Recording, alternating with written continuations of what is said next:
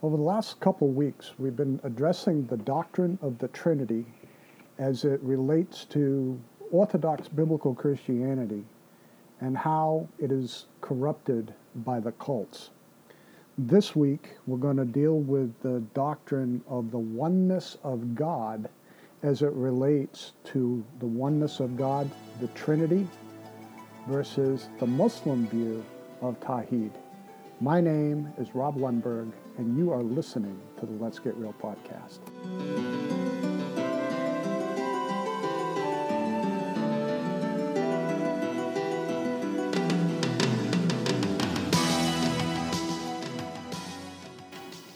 And you are listening to the Let's Get Real podcast with Rob Lundberg. Yesterday we had our debate with Peodor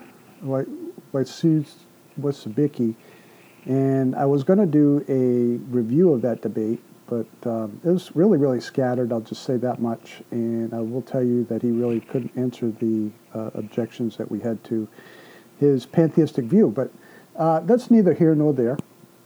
What I want to do, as I mentioned in the introduction, is deal with the whole doctrine of the oneness of God. Now, when I talk about the oneness of God, you know, we believe as Christians that you know, there is just one God. You know, Christianity and Judaism and Islam all share this view of monotheism, the fact of mono meaning one, theism meaning God. Now, the question before us is the question of is the God of the Judeo Christian faith the same as the God of Islam? Is God monad or is God triune? And these, there's two terms I want to introduce here. One of them is going to be very familiar. It's the word Trinity, which means that the, the Father is God, the Son is God, the Holy Spirit is God. There's one God, and the Holy Spirit is not the Father, the Father is not the Son, and the Son is not the Holy Spirit. But all three, in essence, are God. One times one times one. If you go and you look at Deuteronomy chapter 6 and verse 4, you see the, the word Shema, which is, Hear, O Israel, the Lord our God, the Lord is one. Now, Christianity claims that God is one also. So that is what is common in the Judeo Christian faith with Judaism and Christianity.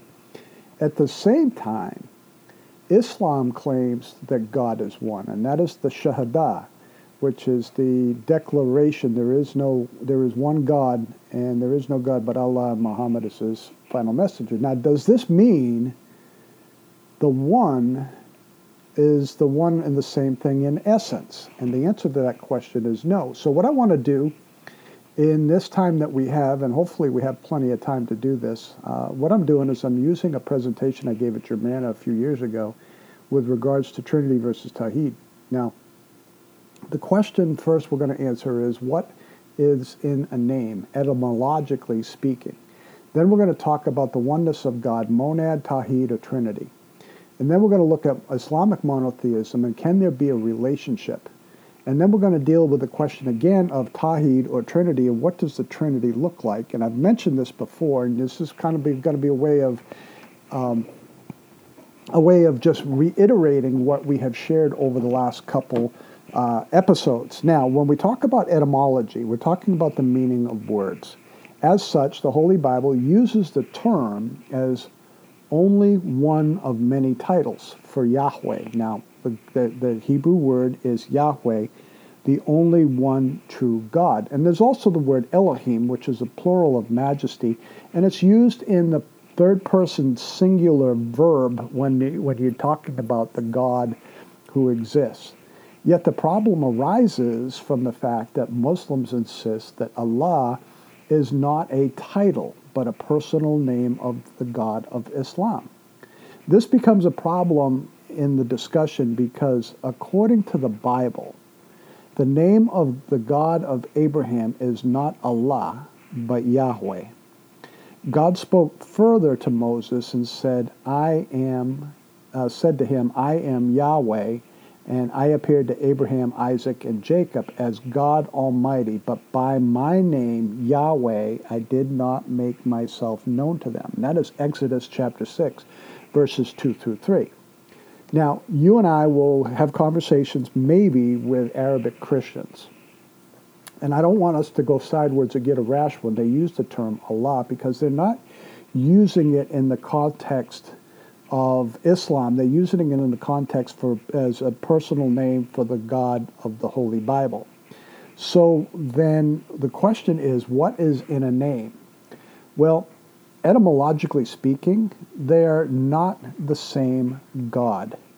We are well aware that the name Allah is used in the Arabic, Arabic speaking Christians for the God of the Bible. In fact, the root which the name is derived, Illah, which originates out of the ancient Semitic languages corresponding to the Mesopotamian Il, as well as the Hebrew of Aramaic El. Now, as an example of this, we see the names Ishmael, Emmanuel, Israel. And these terms, Il and El, are often used to refer to any deity worshipped as a high god, especially the chief deity amongst a pantheon of lesser gods. Now, we could go on, we can really split hairs with this. This is the way that it's used. This is just a description of the way that it's used. It does not mean that there are a pantheon of gods. You can look at that at Isaiah 43:10, 45:22, and 44 verse 6.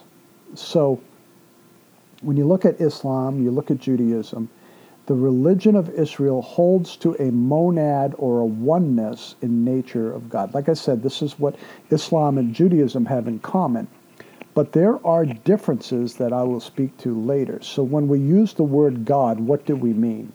Well, in the Christian context, when we are using the defining word God for the purposes of this episode and our conversations, we are referring to one who is spaceless, timeless, immaterial, uncaused, powerful, moral, personal, intelligent, sustainer, creator, and the first cause and exist of the existence and the designer of the universe. God is the only entity in existence, the reason for whose existence is in himself. In other words, he's necessary, a ontological being. So, would Islamic Christianity agree with this? Well, when we um, look at this, the oneness of God, monad, or Tawheed or Trinity, we have to refer to the very beginning of, of the Judeo Christian faith, and that is found in Deuteronomy chapter 6, verse 4, the, the, the Shema, where it says, it, the Shema opens with, Hear, O Israel, the Lord Yahweh is our God, the Lord Yahweh is one. He also says in Isaiah 43:10, which I mentioned earlier, and, and 45:22 and 44:6. I'll read those for you. 44:3 uh, says, "You are my witnesses," declares the Lord, "and my servant whom I have chosen, so that you may know that and believe me and understand that I am He. Before me there was no God formed, and there will be none after me." That's Isaiah 43:10.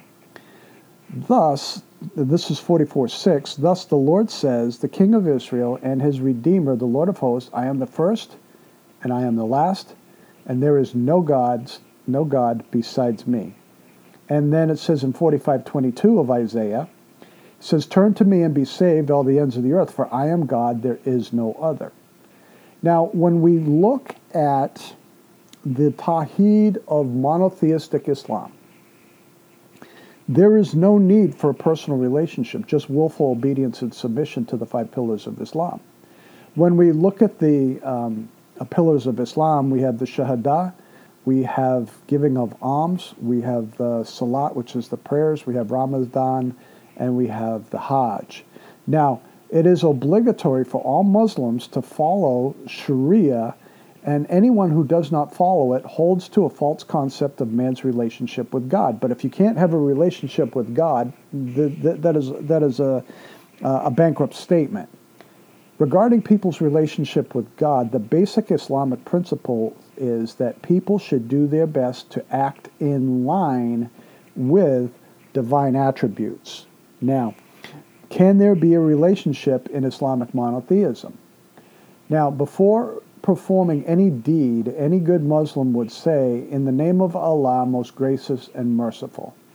either to make sure that he or she is not committing an act of sin or shirk, or asking God to show mercy in case of sin is committed. Now, to be in relationship with somebody, somebody else, it involves two beings relating to one another. In other words, relationships are a two-way street. If Islam promotes Allah as being personal, but that interaction is only in the direction toward Allah in worship and obedience, the question stands, where is the relationship? How do they know that Allah is gracious? How do they know that Allah is merciful if there's no two-way relationship? So while Allah is personal in personality, there is no personal relationship between Allah and His creation. It's just a one-way road, a one-way street. There is no personal intervention on the part of Allah answering prayer. Prayer is said, uh, or praying the salat is prayed five times a day in an act of willful obedience. While Allah is personal in personality, there is no personal relationship between He and the creation. Unlike the Judeo Christian faith, where there is uh, an IU relationship, in Islam, there is no IU relationship. So when the Quran calls Allah beneficent or merciful, if there is a, if there's no you or no IU relationship, how can Allah be known as being having attributes of being merciful or beneficent. It can't happen.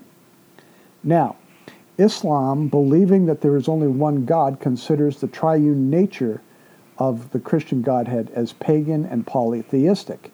They look at it as God, Allah, Jesus, and Miriam. That is a false mis- that is a false uh, assertion uh, that is found basically in the pseudepigrapha gospels like the Gospel of Thomas or the Gospel of Barnabas, which are late and they are not found in the Christian gospels. What is the difference between Tawhid and Trinity? Again, according to Islam and the Quran, God is a monad or one and not triune, meaning the Trinity is false. In Surah 4, Ayah 172, it says, Never would the Messiah disdain to be a servant of Allah, nor would the angels near to him, and whoever disdains his worship is arrogant, and he will gather them, gather them to himself altogether. In Surah 5, Ayah 73, they have certainly disbelieved who say Allah is the third of three, and there is no God except one God. And if they do not desist from what they are saying, they are surely they, they will surely afflict the disbelievers among them uh, a painful punishment. In Surah 9, Ayah 30, it says that the Jews say Ezra is the son of Allah, and the Christians say the Messiah is the son of Allah. That is their statement from their mouths. They imitate the saying of those who disbelieved before them. May Allah destroy them how they how are they deluded? Now, when we talk about Trinity and Tawhid, the Quran says in Surah 59, ayahs 22 to 24, it says, He is God, there is no other God than Him. It is He who knows what is hidden as well as what is in the open. He is the Lord of mercy. How do they know this? The giver of mercy. How do they know that? He is God. There is no other God than Him, the controller and holy one, source of peace, grantor of security, guardian over all, the Almighty, the compeller, the truly great God is far above anything they consider to be His partner. He is God. Again, these are attributes that they're bringing into this. They have no relationship with God, so they don't know that He is all of those things. The ayah goes on and says this The best names belong to Him. Everything in heaven and earth glorifies Him he is Almighty, the wise. Again, that was uh, uh, Surah 59, 22 uh, to 24. Now, um, also in uh, uh, Surah 2, uh, Ayah 255, it says this God, there is no God but Him, the ever living, the ever watchful, neither slumber nor sleep overtakes Him.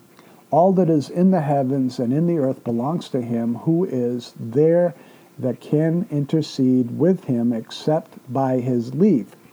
He knows what is before him and what is behind them, but they do not comprehend any of his knowledge except what he wills. Well, how do they know this? This is fatal, Islam is fatalistic. His thrones extend over the heavens and the earth. It does not weary him to preserve them both.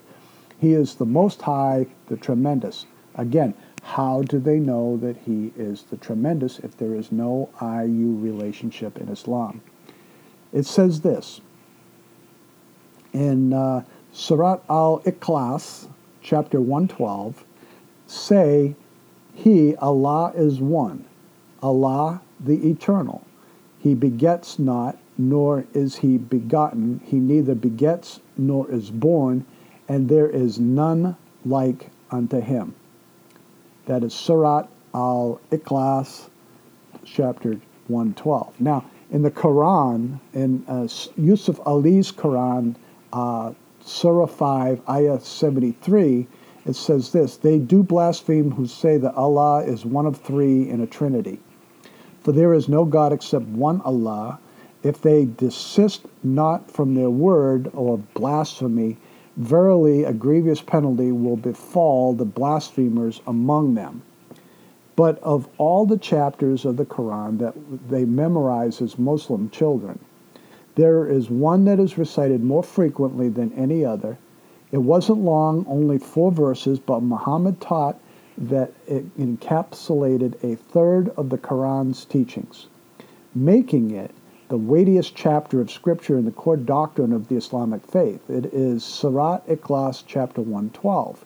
Its third verse contains this God is not a father, God does not beget, He is not a son, nor is He begotten and that is found in the late Nabeel Qureshi's book, uh, Seeking Allah and Finding Jesus. Now, Islam's view of Jesus is that God has no son, and he, Jesus, could not die on a cross. In John chapter 1 1, verse 14, and Colossians 2 9, we see something totally different. Now, um, in Islam, Jesus is not God and not God in human flesh and you have some uh, Quranic uh, references in Surah uh, 4, Ayah 172, uh, uh, Surah 5, 73, and 9 and 30. So in Christianity, all four Gospels record that Jesus was crucified, but in Islam, he was not. Surah 4, 158 says this and they're saying, We did kill the Messiah, Jesus, son of Mary, the messenger of Allah, whereas they slew him not, nor crucified him, but he was made to appear to them like one crucified, and those who differ therein are certainly in a state of doubt about it. They have no definite knowledge thereof, but only follow a conjecture, and they did not convert this conjecture into certainty. Now, this is referencing uh, an 18th century forgery known as the Gospel of Barnabas. So, the question that stands before us now so, what is the Christian view of the Trinity with relation to God?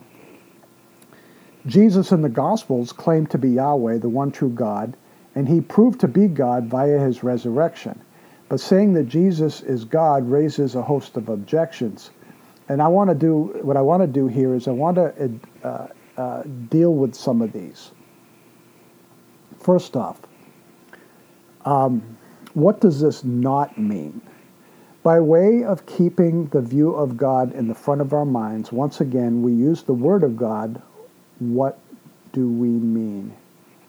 What we are using or defining God for the purposes of our time together right now, we are referring to God once again as one who is spaceless, timeless, immaterial, uncaused, powerful, moral, personal, intelligent, the sustainer and creator of the first cause, the Kalam, if you will, the existence and designer of the universe. God is the only entity in existence, the reason for whose existence is in himself. So, would Islam and Christianity agree to this? And I believe the answer to that is absolutely yes. So, what it does not mean, it does not mean that God is one God and three gods, or one person and three persons, which would be necessarily false contradictions. Rather, the Trinity is the notion that there exists within one God three co eternal, in essence and nature, co equal persons the Father, the Son, and the Holy Spirit. God is different from the Son, but God is God is three in a different way, I should say. Let me repeat that. God is three in a different way than he is one, and thus there is no contradiction you will see the um, the the picture in the episode as you've seen in the last three. As you've gone and pulled this up, you've seen the diagram of the Trinity, where you have one God, uh, where you have the Father, the Son, and the Holy Spirit, and you see the is between the Son is God, the Holy Spirit is God, the Father is God, but the Father is not the Son, the Son is not the Holy Spirit, and the Holy Spirit is not the Father. Now, Contrary to popular belief, the Trinity is not against reason, even though it is beyond our ability to comprehend. There is a difference between comprehending something and when you go and you look at all the evidence, you can apprehend the truth of something. And we can apprehend what has been revealed to us. And the most common illustration that we have by way of going and drawing that diagram into the, when I talked about the, the diagram, that's a second century diagram, by the way. The most common illustrating uh, common illustration that we have is what is that of an equilateral triangle where you have three equal sides and three equal angles. Yet each angle is distinct yet equal, and without them the triangle would not be an equilateral triangle. Similarly, there is only one God. Father is God, the Son is God, and the Holy Spirit is God, yet the Father is not the Son, and the Son is not the Father, and so on. While no analogy is perfect, and I know that there's a bunch of analogies, and I could do a whole podcast of what the Trinity is not, but I'm not going to do that. While an analogy is perfect, is, is, is no analogy is perfect. You can think of God as one essence, meaning what, and three persons, who. So the who is the what. The Father is what? Is the Son is what? Uh, the Holy Spirit is what? Each person is a who. So the who is the what. The doctrine of the Trinity states that it, that exists in, within one God, three co-eternal, co-equal persons, Father, Son, and Holy Spirit. Again, this is not a contradiction. Since God is said to be three in different way that he is one, Jesus added humanity to himself and thus having both divine and human nature. And I went through some of those attributes. You have that handout from last week's episode on the persons of the Trinity as far as um, what uh, each of those persons of the Trinity have. So I'm not going to uh, illustrate that for you. Now, regarding Jesus, in addition to his divine nature, as Philippians 2 5 through 11 notes, he added human nature when he became man at his incarnation. This is totally contrary to what Bill Johnson from Bethel Redding uh, teaches, where he said that Jesus lost his deity and was fully human, hu- uh, full humanity. No, sir, that is not true. Jesus added humanity to his divine nature in his incarnation.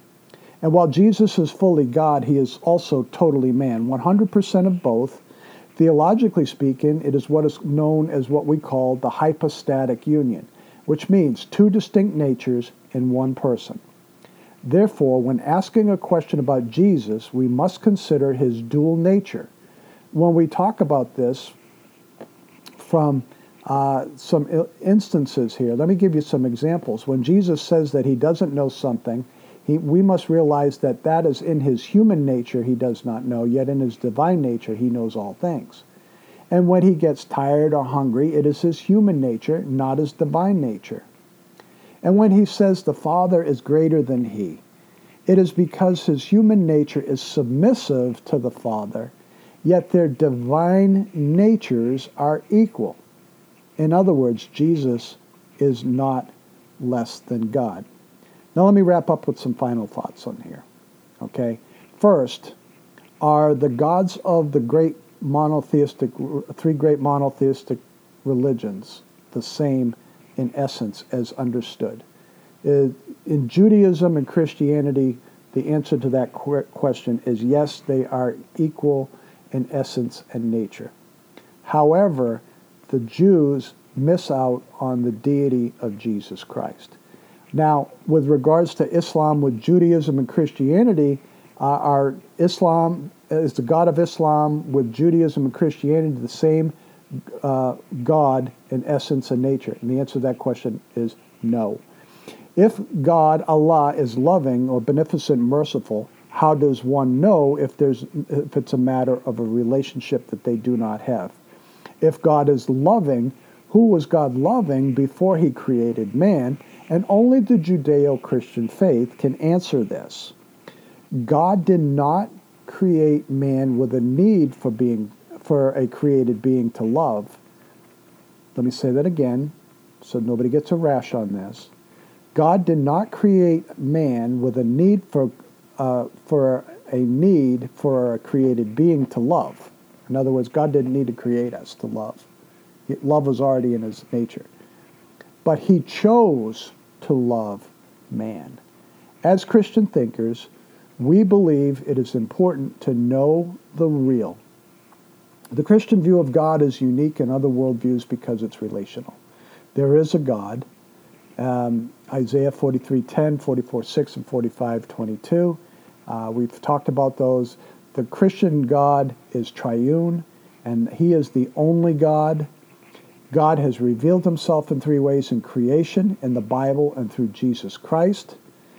God created the universe and all that is in it in, with order and design, and the universe is not an accident. And all of life on earth was created by God with a design and purpose. Life did not evolve. As Christians, God made man in his image, distinct from the animals. Man did not evolve. Man is morally responsible and answerable to God. And all areas of life are subject to God and should have Christian principles guiding them personal, public, political, medicine, science, art, literature. Only God can save. Man cannot save himself. Religion is man reaching up to God. Christianity is God reaching down to man through the Lord Jesus Christ. Jesus is the only way of escape of true ju- of the true judgment of God. That's Acts 4:12 and John chapter 14 and verse 6. So when we think of the Trinity, we find unity and diversity. Ultimately, unity and diversity is found in the Trinity, in which brings forth community. There was the great G.K. Chesterton in Christian Apologetics to Islam in Lingle's book. G.K. Chesterton has said the Christian doctrine of the Trinity is one of the strongest arguments for the Christian faith and the only answer for unity and diversity in the world as we know it. This is the same G.K. Chesterton who said Christi- the Christian ideal has not been tried and found wanting, but it's also been found difficult and left untried. And to, add, to have a right to do a thing is not all the same as be right in doing it. So, Jesus is not just a prophet. He is God in human flesh, Yahweh in human flesh. He is the great I am, which he said in John chapter 8, verse 58. And that's why they picked up stones to stone him. Being itself the source of all creation, Genesis 1 1, Colossians 1 15 and 17. And as such, this has tremendous implications for what he teaches. If you are a Muslim, I want to welcome you. Assalamu alaikum. Uh, alaikum assalam. Thank you for listening. If you're a Christian, I hope this strengthens you. I want to let you know if you're a Muslim, he loves you and you can know him personally. If you have any questions, please email me at roblundberg315 at gmail.com. I want to let you know I love you as well and pray that he reveals himself in a dream to you if you're a Muslim. I pray that sincerely because I love you as a fellow created human being. If you have any questions, please email us at roblundberg315 at gmail.com. And as you go out, you know, with everything going on in our world today, I want to let you know that the Christian faith is a unsinkable battleship when it comes to a worldview. And I want to let you know that we are here to help you uh, engage the culture around you, and we're here to help you understand the true nature of the Christian faith. And I wanted to bring this whole idea of Trinity and Tawhid because this is a very important thing, especially when we talk about we'll talk to Muslims who come are coming into the country and they're coming in by way of immigration because of the great immigration that has uh, happened as a result of Afghanistan. I don't have any thoughts on that that I can share with you. I do have my thoughts on that, but I'm not going to go into that. But as you go out this week, as you go, be have the ears of a German shepherd. Go out there with compassion. Be loving, be gracious, be merciful, be ready to give an answer for the hope that you have. But as you go, go out and give them heaven. And we'll be back with you next week. Lord bless.